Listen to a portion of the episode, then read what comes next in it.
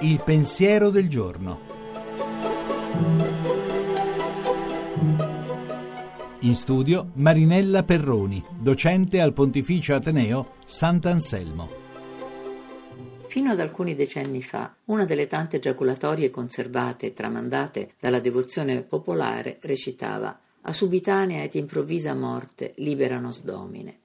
Da una morte istantanea e improvvisa liberaci Signore. Non so bene quali sentimenti venissero espressi con queste parole lungo i secoli. Forse la speranza di una morte sognata come un passaggio, come un transito dolce da una vita a un'altra, magari nel proprio letto e contornati dai propri cari. Più probabilmente, invece, il terrore di non essere in regola con i sacramenti della Chiesa cattolica e non potersi così garantire di sfuggire al fuoco dell'inferno. In fondo, frati e chierici accompagnavano condannati a morte, anche per eresia, sempre sperando di estorcere loro un'ultima parola di pentimento.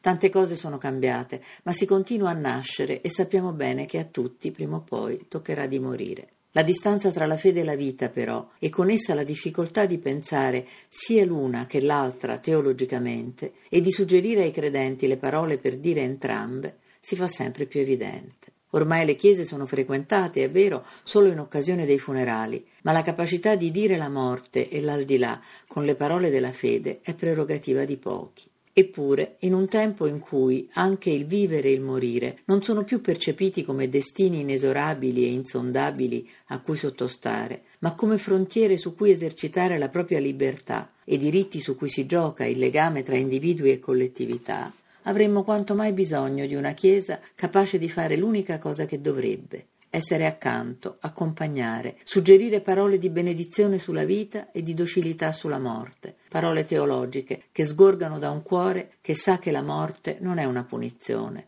fa parte della vita e, per chi crede, il Signore ti custodirà quando esci e quando entri, da ora e per sempre. La trasmissione si può riascoltare e scaricare in podcast dal sito pensierodelgiorno.rai.it.